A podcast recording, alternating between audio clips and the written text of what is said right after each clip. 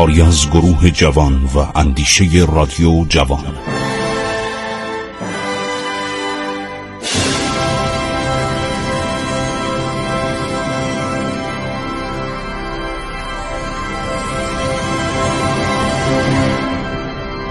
بسم الله الرحمن الرحیم. به نام خداوند بخشاینده مهربان من خسرو معتزد هستم در برنامه عبور از تاریخ رادیو جوان با شما صحبت می‌کنم. گفتیم که یارمالوف در تبریز میاد و از عباس میرزا در باغ زیبای محل اقامت خودش دیدن می‌کنه. امپراتور روسیه در دستورالعمل خودش نوشته در مراسم تشریفاتی آسیایی ها خیلی چیزهاست که به واسطه قرابت آنها برای خارجی ها نادرست به نظر می آید.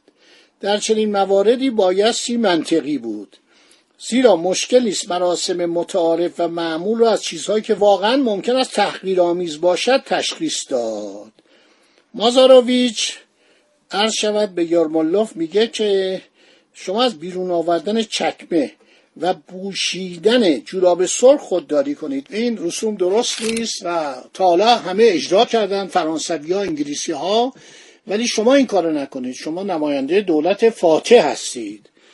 یرمولوف پس از عبور از مقابل صفوف سواره و پیاده نظام تحت فرماندهی افسران انگلیسی داخل حیات و باغ مزبور میشه.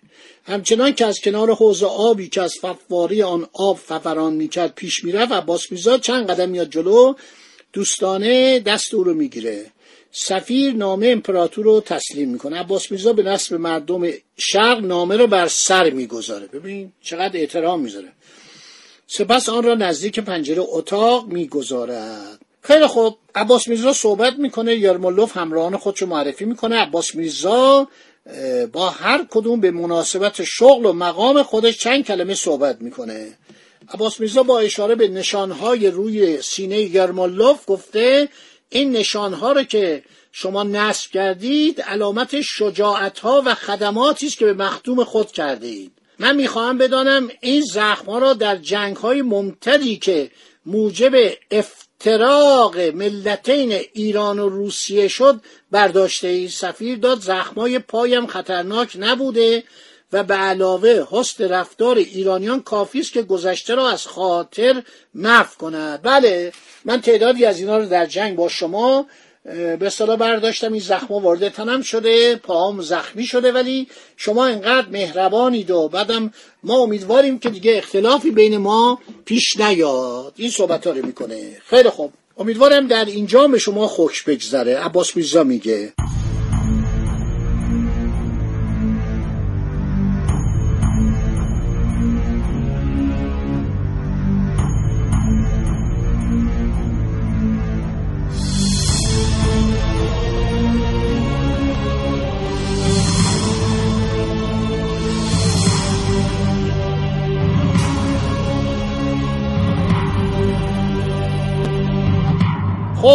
یارمولوف میگه من دیدم دارین استحکامات تبریز رو محکم می‌کنید. دیدم چند تا قلعه می‌سازید. جناب میرزا بزرگ برنامهتون چیه؟ من شنیدم یه کتابی در اینجا چاپ کردید به نام رساله جهادیه. میرزا بزرگ میگه که من خانه جنگ نیستم. دنبال عدالت و دفاع از کشور خود می‌باشم. خب در این زمان صنعتگران زیادی مشغول ساختن اسلحه بودن. روستاییان اجبارا مسلح شده بودند تا به ما بگویند چه نیروی پرقدرتی در نوای مرزی ایران مستقر می باشد علت درخواست یارمالوف برای خروج از تبریز و رفتن به اطراف شهر می‌خواست اینو تحقیق کنه. خلاصه به علت رفتار آمیخته با بدبینی متقابل طرفین هیچ گونه تفاهمی بین دو طرف در دوران اقامت یارمالوف و هیئتش در تبریز ایجاد نمیشه.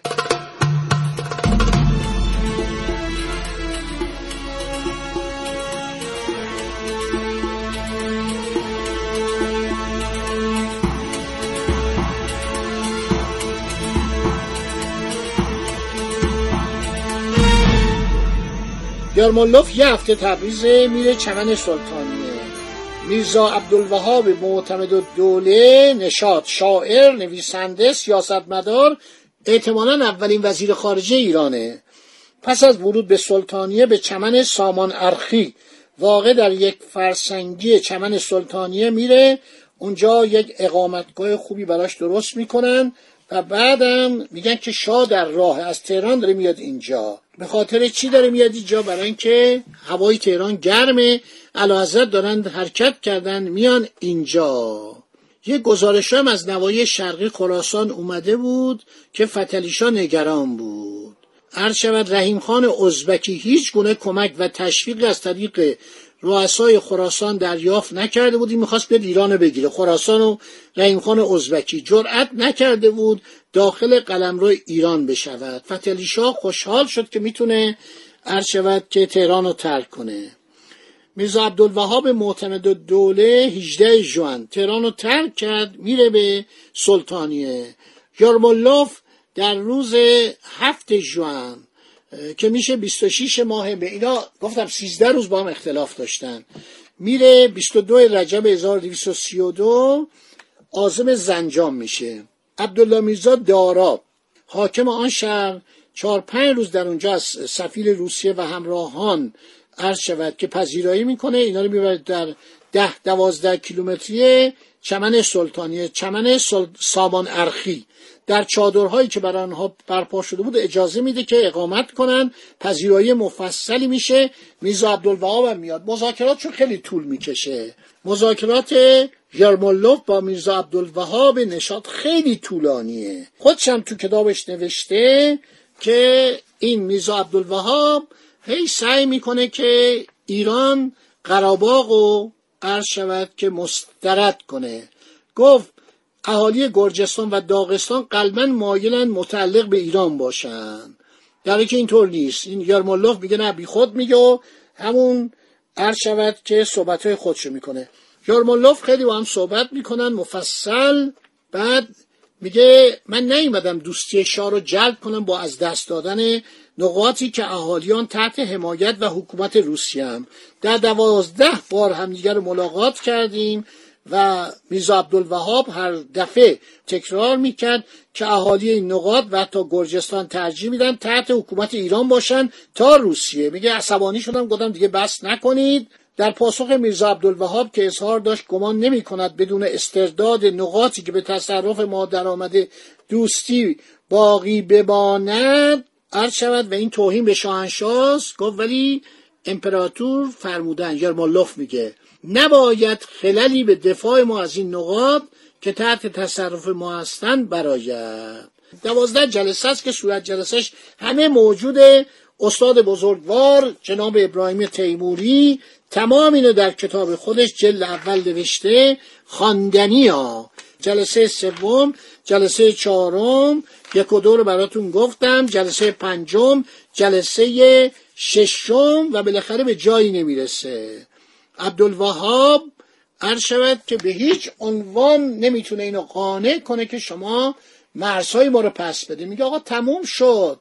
بعدم با فتلیشا ملاقات می‌کنه. فتلیشا خیلی انسانیت می‌کنه محبت می‌کنه پذیرایی می‌کنه. استبل پادشاه از استبل خودش اسبی برای سفیر میفرسته. ایشون هم عرض شود که با دست موزیک خودش که مارشای نظامی می‌زد پرچم عقاب نشان روسیه رو در جلوی چادر او برافراشته کردند.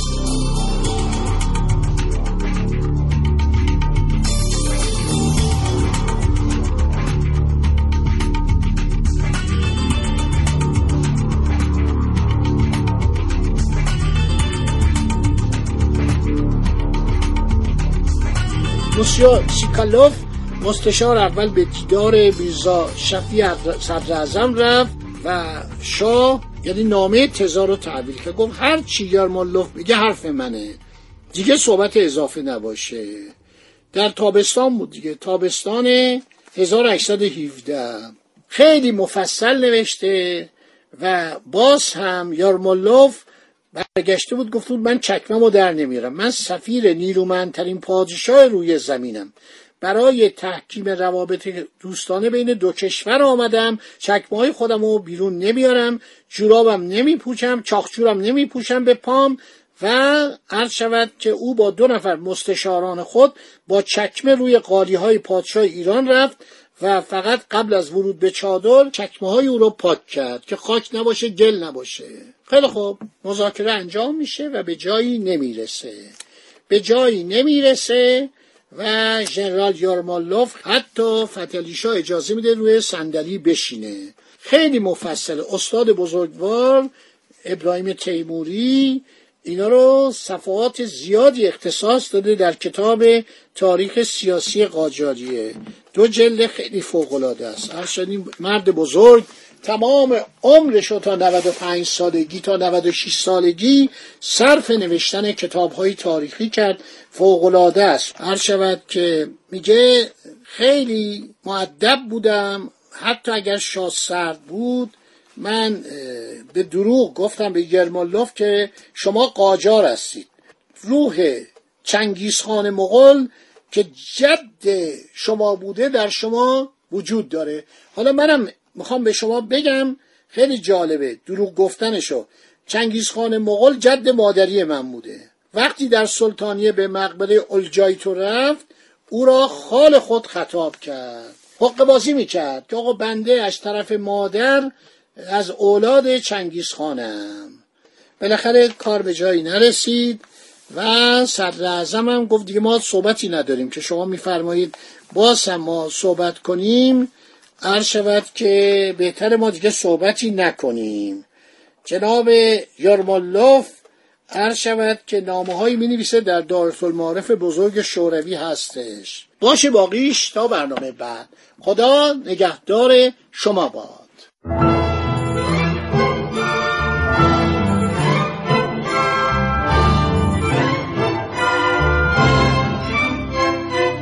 عبور از تاریخ.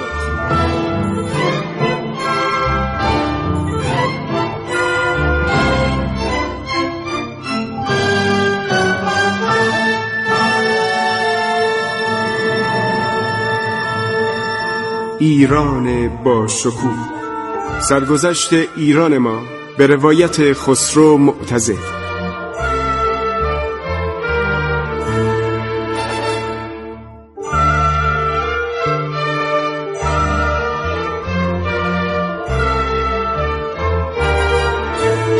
عبور از تاریخ با رادیو جوان.